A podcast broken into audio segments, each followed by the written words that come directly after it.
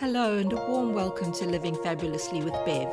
The mission for this show is to get to the heart of well being through inspirational stories of everyday people, expert insights from a number of health and lifestyle related disciplines, and exploration of topics that underpin well being. If you want to take control of your well being and prioritize yourself, then this is the podcast for you. I want you to feel calm nurtured, and inspired so you can enjoy your life and your success. Do you have a chronic illness and are overwhelmed with advice or conflicting information? My book, Hope in a Dark Tunnel, gives you actionable steps to create your path back to well being and positivity, hope, and resilience without false promises. Head to www.hopeinadarktunnel.com. Join me on this journey and let's live the fab life together. Hello and welcome. It's Bev, and today my special guest is Jackie Lowater. Now, Jackie is what I would call a multimodal practitioner. That means she's an expert in many things, and so she can draw on those when she works. So, welcome to you, Jackie. Thank you very much, Bev. I'm very excited to be with you today. So, let's talk about you, who you are, and what it is that you do, Jackie. Bev, I'm a naturopath. I'm actually also a homeopath, but I focus more on the naturopathic side of things.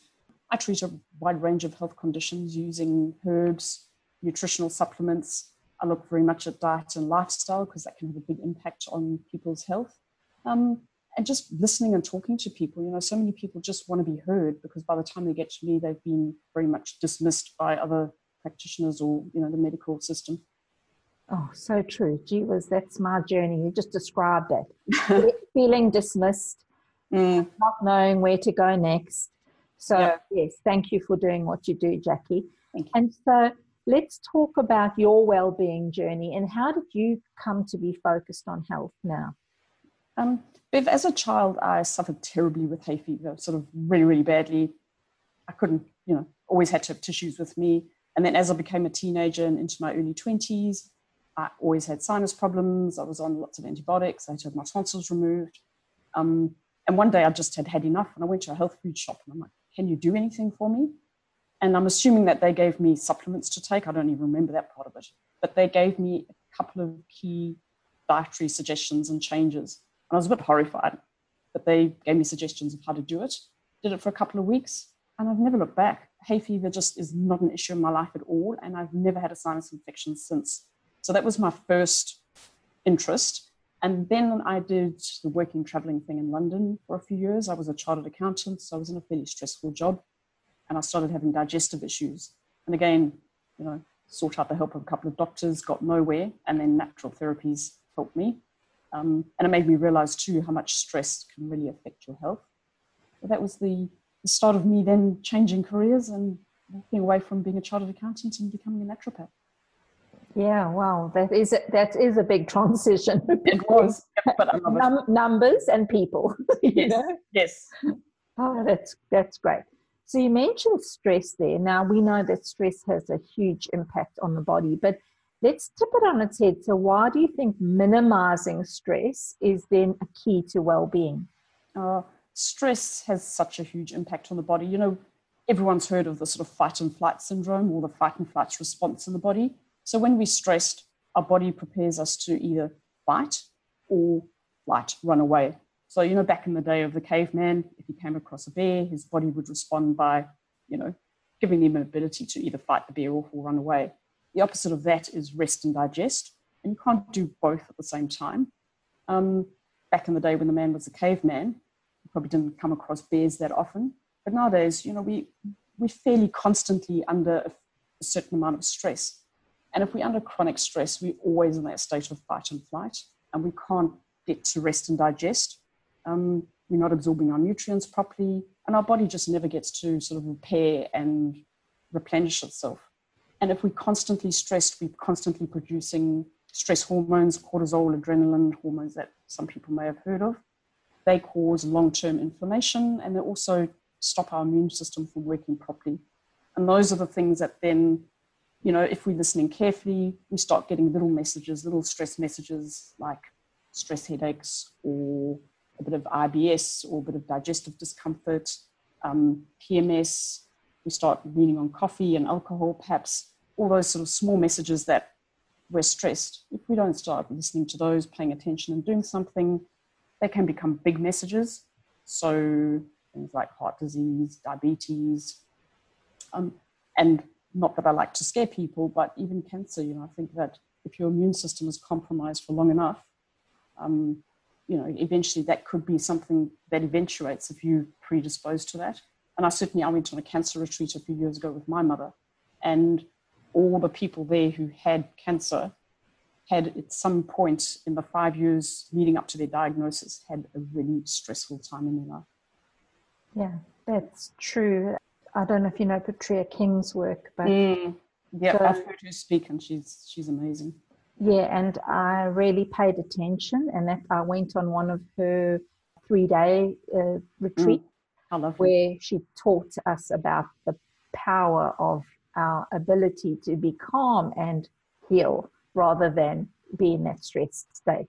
Absolutely. We we talk about stress often, but how do we know? Because I used to think I had such amazing ability to handle stress. So, how do we know whether this inability to handle stress requires a lifestyle change or is it something worse? Is it an underlying chemical imbalance? Mm, that's a great question, Bev. And a little bit sometimes like the chicken and the egg.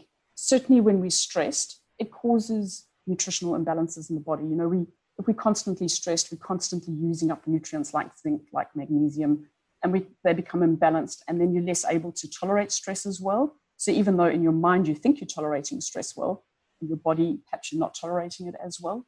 Um, the other side of that too is there are certain disorders that can cause those nutritional imbalances to start with, so that your body then doesn't cope with stress as well as someone else might, if that makes sense. So some people are more predisposed to having those nutritional deficiencies and therefore not coping with stress as well. When the stress comes along, it just amplifies those deficiencies and imbalances, and the cycle gets worse and worse. Um, if anyone's unsure about what's going on for them, I would suggest that they, they get a bit of help and get someone to go through all their symptoms and do some testing and just see which is there if they think it is just a lifestyle issue or if there are some underlying um, imbalances that are, are making things worse. That's a good point. You so you're saying that it may already be there that nutritional deficiency, and then as you add layer and layer of stress upon it, it amplifies the problem, and then the body is just not able to cope. So you Absolutely. mentioned things like zinc there. Mm. So what's the relationship then between things like stress, zinc, copper, magnesium? What is those relationship? Mm. So when you're stressed, you use loads of magnesium and you become deficient. And magnesium is a very calming nutrient. Um, so at times of stress, we need more of it. Zinc too. Zinc and copper like to be in balance with each other. When we're stressed, our copper tends to go up. Our adrenal glands produce more copper. If there's if copper's too high, our zinc is too low. And our body needs zinc to produce, can I say, our happy hormones, so neurotransmitters in, in sort of more technical speak, but our, our hormones that make us be able to be happy, our sleep hormones. So if copper's too high and zinc's too low, I say we're going to feel more stressed. We're not going to sleep as well. And then when we're feeling those sensations, we're not dealing with stress as well. So that's where that vicious cycle comes in. Then there are some health conditions something called pyrrole disorder that can cause that zinc and copper imbalance. So that might be there already, and then you add stress to it, and it gets it gets even worse. And so, what are some of those disorders? I think you mentioned pyrrole there. Yeah, so pyrrole disorder. So think of pies and rolls. So pyrrole disorder. It's also known as cryptopyrrole. So that's a condition where when your body makes and breaks down blood, we all produce pyrroles through that process. Some people just produce too many, and then the body uses zinc to get rid of them out of the body. So those people become chronically deficient in zinc, so their copper becomes too high. And if you think of copper transmitting messages in your telephone wires, if you've got too much copper in your body, you're making you're sending too many messages too quickly.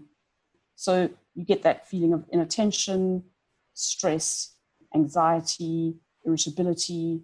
In adults, it can also come out as depression. In children, it's that sort of hyperactivity and, you know, the sort of so-called naughty child, but they're not. They're just their messages are going too fast.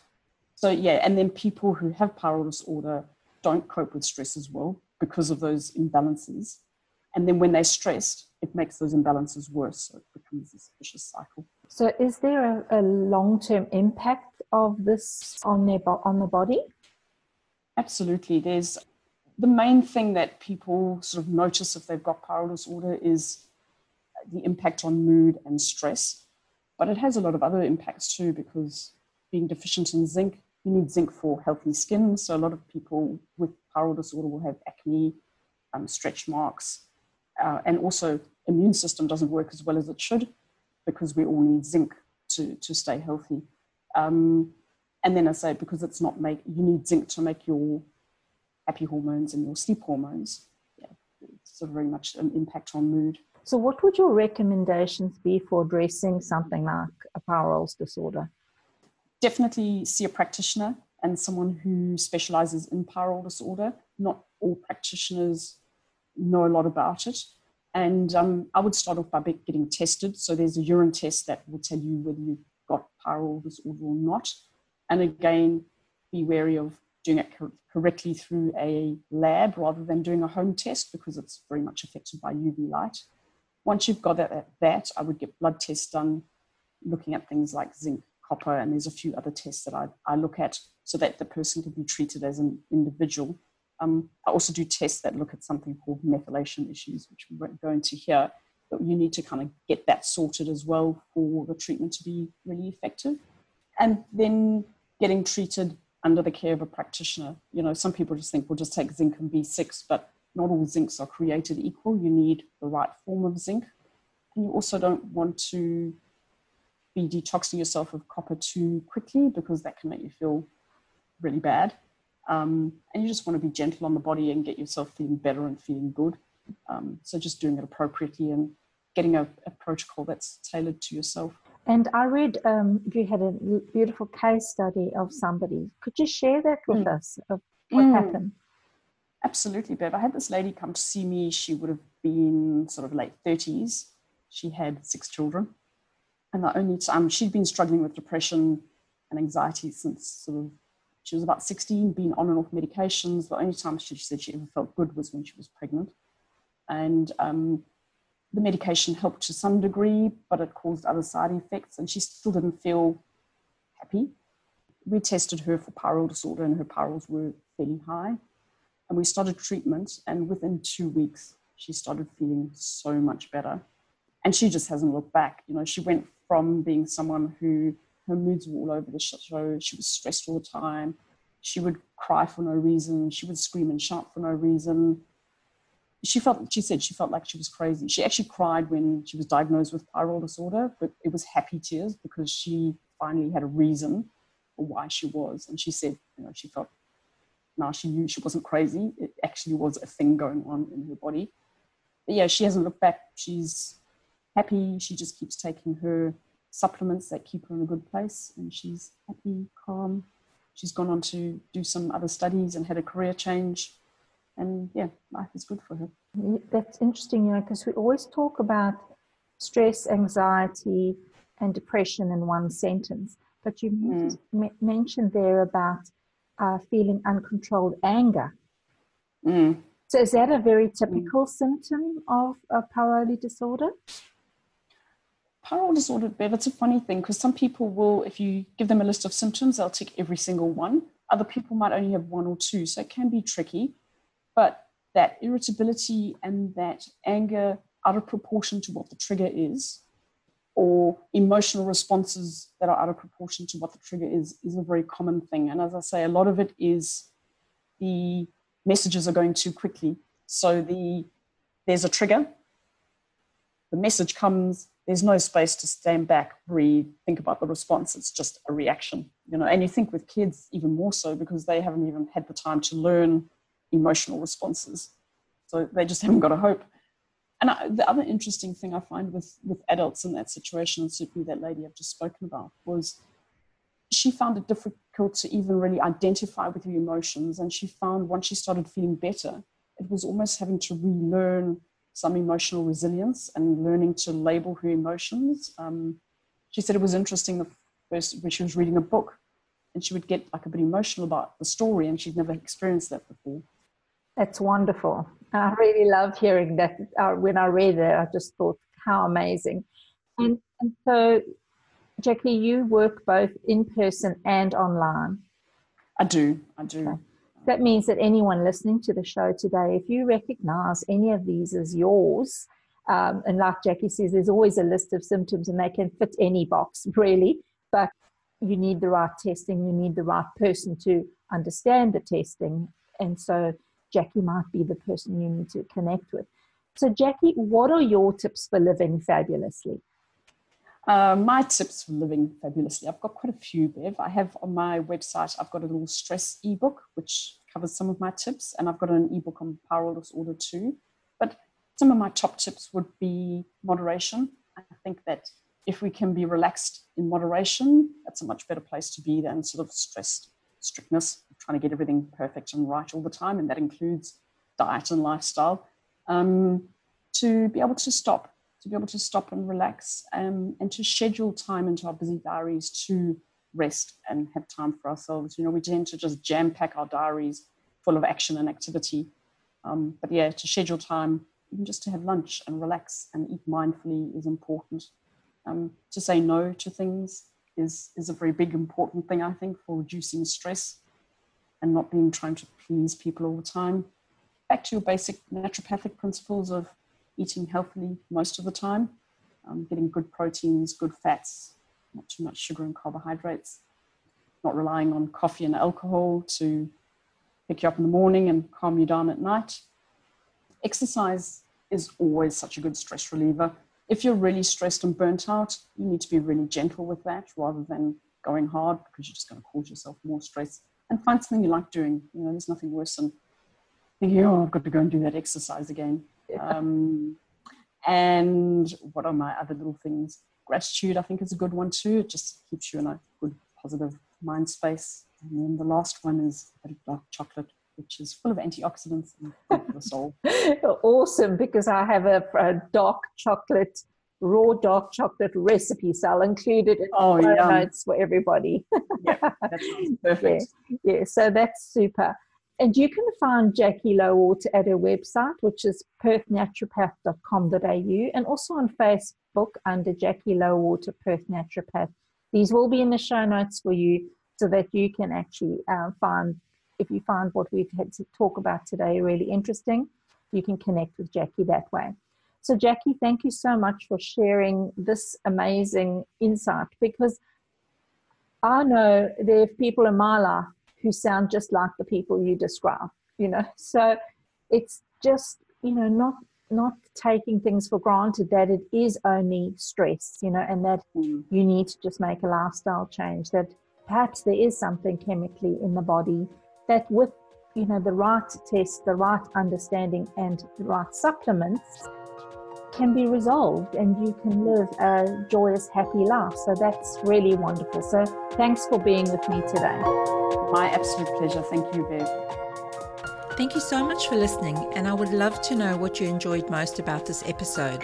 You can connect with me on Facebook by searching for Living Fabulously with Bev, or feel welcome to leave a message or comment on my website.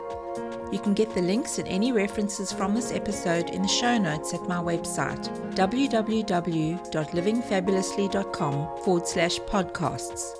Do you have a friend who you think deserves to live fabulously? Spread the love around by sharing the podcast with them right now. Until next time, be sure to live the fab life. The information shared here and in our programs and webinars should not be seen as medical advice and is not meant to take the place of seeing licensed health professionals.